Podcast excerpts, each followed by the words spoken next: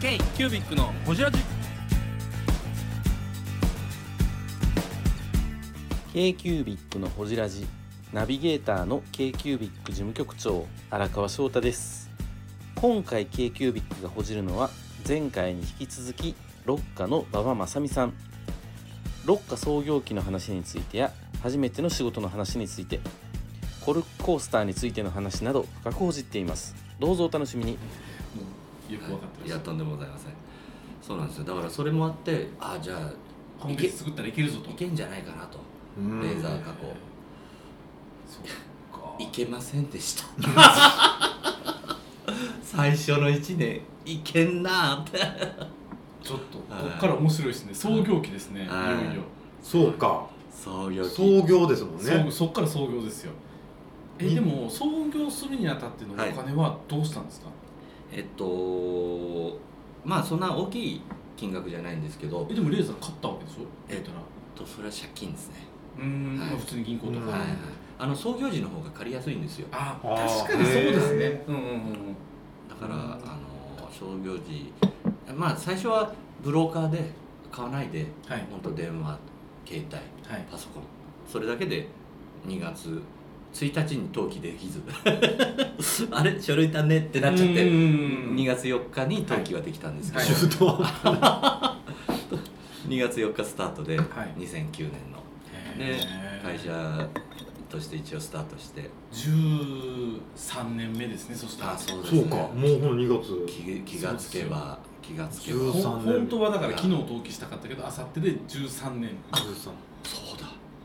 13年続く会社ってすごいですよいやおめでとうございま本す当におめでとうございますありがとうございますすごい本当にねありがとうございますこれありがとうごもざいます皆様あっての13周年パーリーですよそうですよあそうかあんまり周年とかあんまり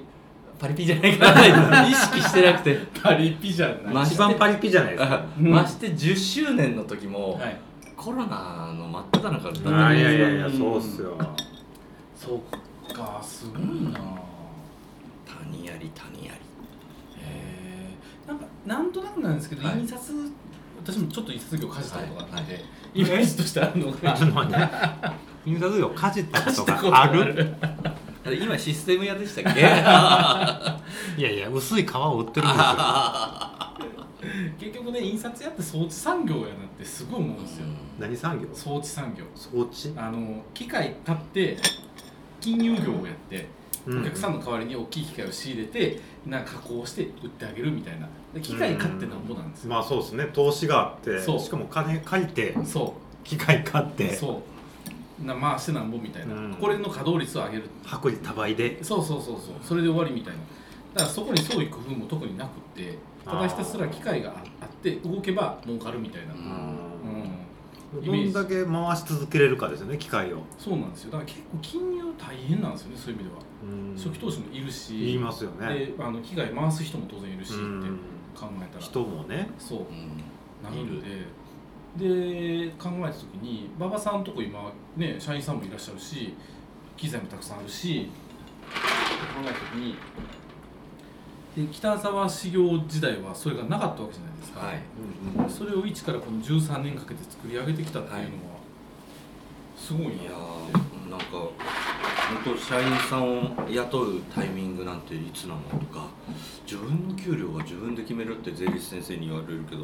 えいくらにするのとかうんもいや最初そうですよねまあ最初そうですよねそうそうそうそう迷うことばかりだからとりあえず最低限もう子供も2人いるしあの4人が暮らせる、子供2人いたうのん子供2人いておじいちゃんが出ていけって言ったわあけですねあとちょっとあんまり悪く言わないです確かにあの猫もいたにゃんもいた、猫もいたうんうん、だから、まあまあねまあ、あ4人プラス1匹がですね、食えるだけのあ食えるだけのっていうので、一応自分の給料と妻の給料といっきていうなのでり磯野家からマスオさん家族が追い出されるようなんですよね玉含めうんうんうんまあでタマもも連れてったかみさんも辞めるって言った時にさすがに義理の さすがに親父も「お前も辞めるの?」みたいななんかあーそうか奥さんも入ってたからな残ると思ってたらしくてあだけどかみさんはスッ とーいやへー奥さんも辞めたんですねへえ面白っうんそっかえで1年目ははい相当苦労したまあでもあの500万の資本で一応スタートしたんで、はいはいはいあのそれを、まあ、スタート時はやっぱお金あんまり使わないようにしようってなるほど思なっるてほどって思ったんだけどやっぱりなんだかんだ言ってパソコンとかいろいろ整備うんうんで会社作るのにも300 30万ぐらいかかるじゃないですかうんうんうんなんやかんやね100万ぐらいはどうしてもかかってうであとはやっぱ親父の方にその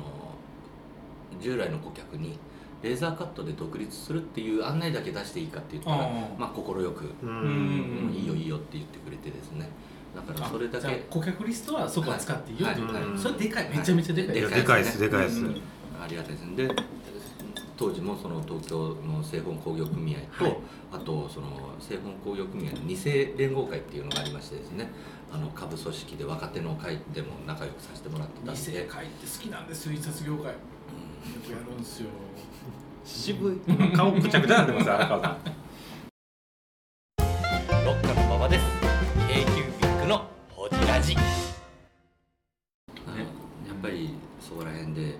まあ、独立してやります頑張りますっていうことでですね、あ結構応援してくれたそうですねうーんでスタートさせてここからが ここからがあのやっぱり事業って営業ありきじゃないですか、うんはいはいはい営業って言っても 経験がないんですよあまあそうかお店でそういう営業してたけそうど目的ある人には店舗販売をやってまああしたそっでか目的ある人の背中は押せてたけどゼロスタートの営業ってやったことなくて、そうですよ何したらいいってね話ですよねインターネットで調べても誰が顧客になるのかうんなうとんか、うんは全く皆目もつかずいでまあ手当たり次第にたし調べて、でやっぱりよしあその前になんか仕事は決まったんですよ一つ、うんうんちょうど独立のタイミングではい大きい仕事が決まって、で、えー2月4日あれして最初の日曜日にその協力工場とう打んち合わせして、してたけどもしかしたらちょっと機械買わないとまずいかなみたいうなん感じになりまして仕事もちょっと、え3月ぐらいから動くぞうんうんうん慌てて機械を買いました1台それは資本金のうちで書いたんですえっとそれはあのー融資を受けてかはいはいはいやっぱり資本は残しできるだけ残して、何買ったんですかそえれっとレーザー加工機ですねはああいきなりレーザー買い、っはい、あなのんぼほどのえっとうートータルでは400万弱だったと思います、うーんたんですねえ AXY XY の方ですねはい、あの高速機じゃない方ですね、はいはい当時は高速機って言っても200以内とかちっちゃかったんですよ、うんすごいちっちゃいのしかなくてそれだったらアクリルも切れる掘れる木も切れる掘れるでカットもできるっていうやつを買おうと思って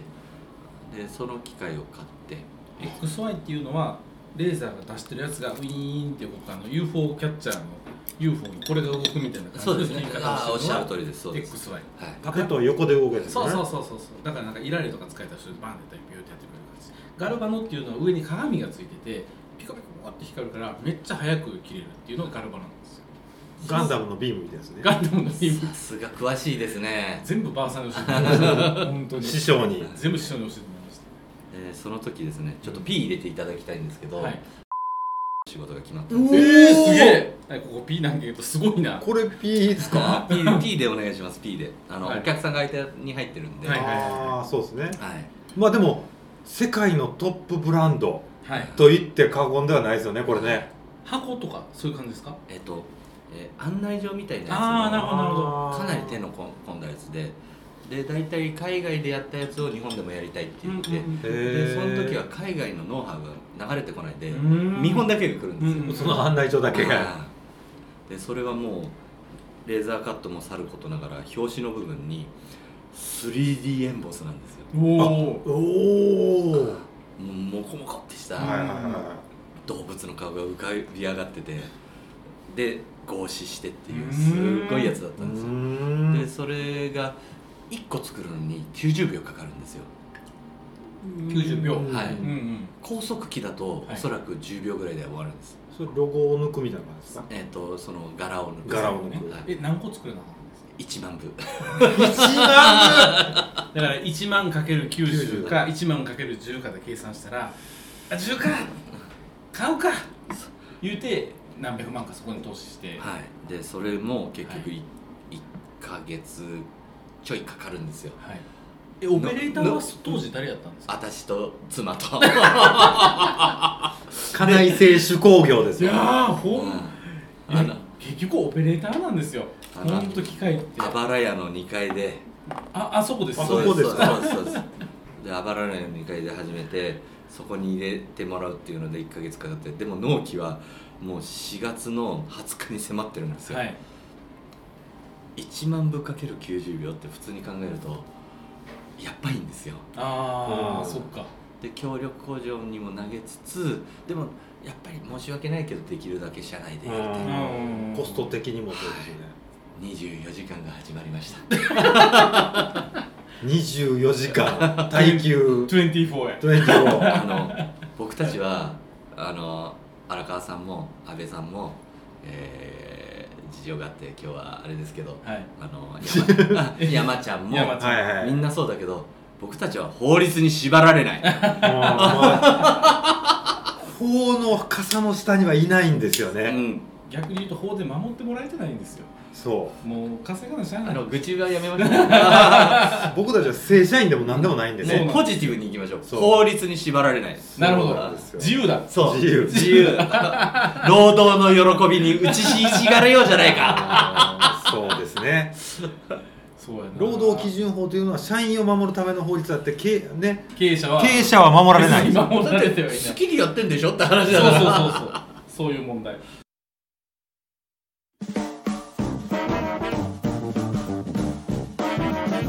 ケ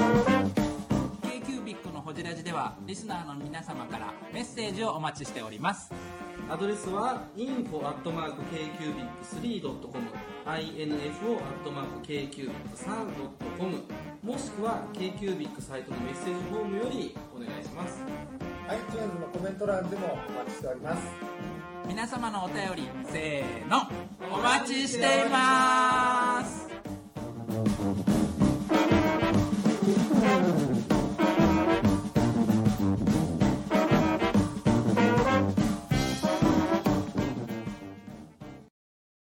だからそもうとにかく24時間で回していやほんとそれでも24時間のやりましたねすごいなえやりきって納品も終わってちゃんと回収までいけたんですか無事終わりました、おーはい、あよかっのた協力工場もそのい創業時に頼もうた頼んでたあとーころも協力してくれてはいあのもうそのもう全員体制でうんそれでもすごい実績になりますよねそうですねねうんそれはすごい実績だと思う、うん大仕事ですよねねただはいそれ一発目の仕事、はいはい一発目でまあまあどでかい仕い事やでですよかいねですよ4月にそれを終えたんですけど、はいまあその後何かあるかうんないよなみたいな感じになるわけですよ、よはい、で4月終わって5月6月よしこれは営業に出ようと思ってはい原付も買ってはい営業用の原付はいあ原付じゃないかあの 120cc のスクーター買って、はいあのいろいろ行ってみましたよ、はい一日のあの中で5軒6軒回ってみて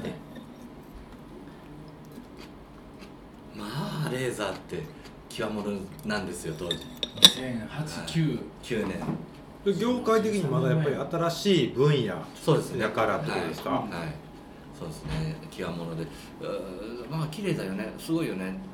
どうしようかってあーそれ営業先はどこ行ってるんですかデザイン会社とかそういデうザイン会社も行ったしうーんでもやっぱり印刷会社さんは受注の立場なんで、はいはいはいデザイン会社とかそういうところに行くべきだろうと思ってもうんどこ行っていいか分かんないんですよああそもっうか分かんなくて、あーはデだけどザイン会社って言っても幅広いですもんねい、だけど行ったんですよ2ヶ月地道な営業ですよねそれ、はいで行って辞めました2ヶ月で営業を営業その自分が行く営業を辞めました 誰か雇ったって感じですか営業こっからはちょっと肝なんで、ははいはいあんまりこう喋りづらいところなんですけど、うんうんとにかく僕から行く営業をやめたんですはい来てもらおうと思ってなそういう営業スタイルに変えまして、うんうんうんですからそっからはもう街ですね街のただやっぱりそのいろいろナンバーのことでもナンバー印刷のことでも抜き加工のことでもあのなぜ独立したっていうのは伝えてあったんで、はいはいはいはいあの見積もりだけはですねいただけてあバンバン来る感じだからまあまあなんか苦労話するのも恥ずかしいですけどあの昼営業し回ってるから夕方戻ってきて夜の12時までこう見積もりを出しまくるっていういようなルーティンになりましたねうーんでそれでまたポンと仕事が入ってくるとであのポンと仕事とか入ってくるって言っても例えばコルクコースターああはい当時めっちゃ流行ってましたね、あコルクコースターは創業時にあースタートさせた事業ではい今でも残ってる結構柱の一つなんですよへーあのコースターにやっぱシルク印刷でやるやる方法もあるんですけど、はいまず匂いが残ってしまうのと、うん繊細な加工はできないんですよね、うんシルクだとでコースターの凸凹に対してこうピンホールって言って印刷ができないそのベタベタっていうとこう、えーベチャっとこうあのなんて言ったらいいんですか荒川さんちょっとサポートしてくださいあベタベタなんていうのかなシルクシルクは言うたらあのガリ版的な話ですもんね、だからレーザーだとその綺麗にその上から焼いちゃうので、はいあんまり面が綺麗じゃなくてもスーッそうですねと出るんですよ、で細い線も出るんですよ、だから繊細に加工ができるもんでうんそのコルクコースター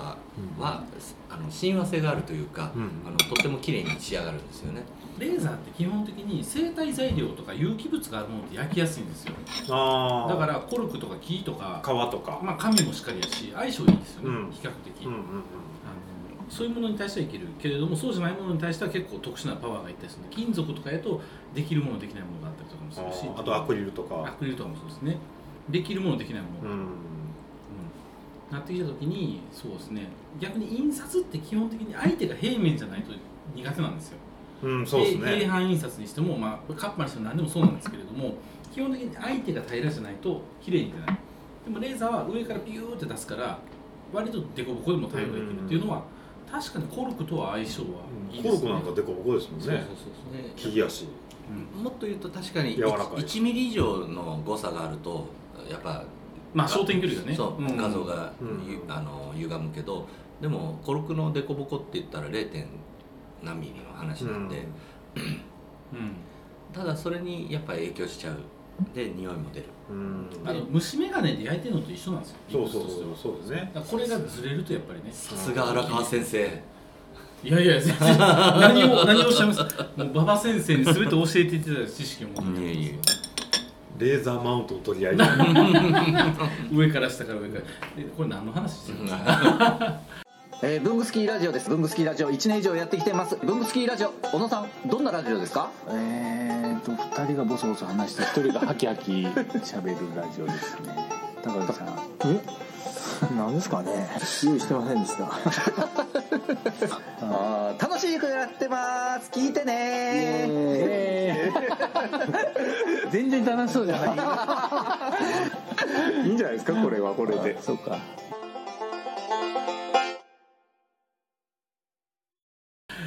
でそのコルクコースターのやつで、5000枚の発注を受けておうこれは結構近いちょっと僕わからないんですけど素人なんで、はいどうぞレーザー素人なんで、はいレーザーってはい単価いくらぐらいのものなんですか印刷よりははるかに高いと思うんですけど、あの大体一般的なその XY の加工機で、はえープロット加工機って呼ばれるので僕の設定は大体時間6000円ぐらいですねい、はうんあ、その1時間でなん何ぼそうですそうです取れるというか、は加工できうるんかうら、んうんそこに対して例えばこのこの机の面積印刷できますっていう時にコースター何個並べれますかとかもあるんですようそれで効率が上がってうん1時間に100個できたら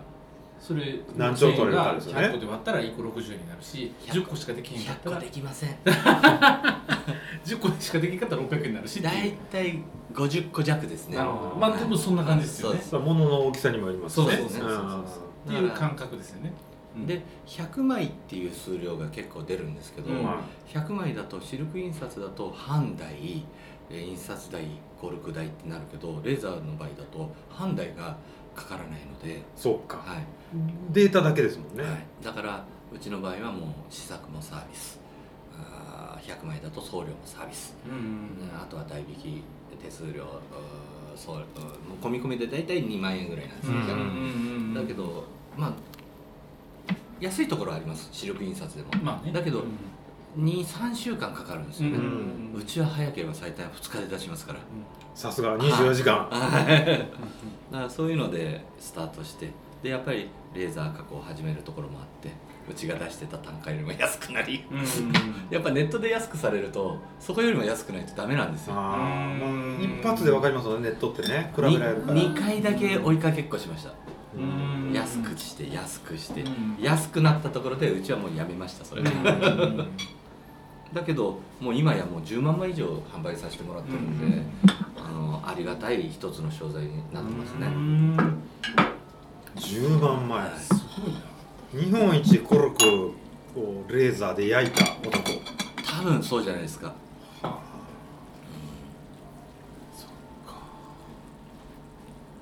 あーやっぱ一つのやっぱりなんていうか事業やってる中で10万円の一月10万円になるものが10個あれば100万円じゃないですか、うん家族食えるんですよ、うんだからそんなことを目標に、あのーちょっとなんかこうレーザーでできることレーザーっていうと何でもできるようで何をしたらいいのかってうんみんななるんですよ、うんだからその何をしたらいいのかの部分を知恵絞ってやらないといけないと、なるほどまあ結局でも使い方次第ですそうよなんねですよね、ただアイデアがないあ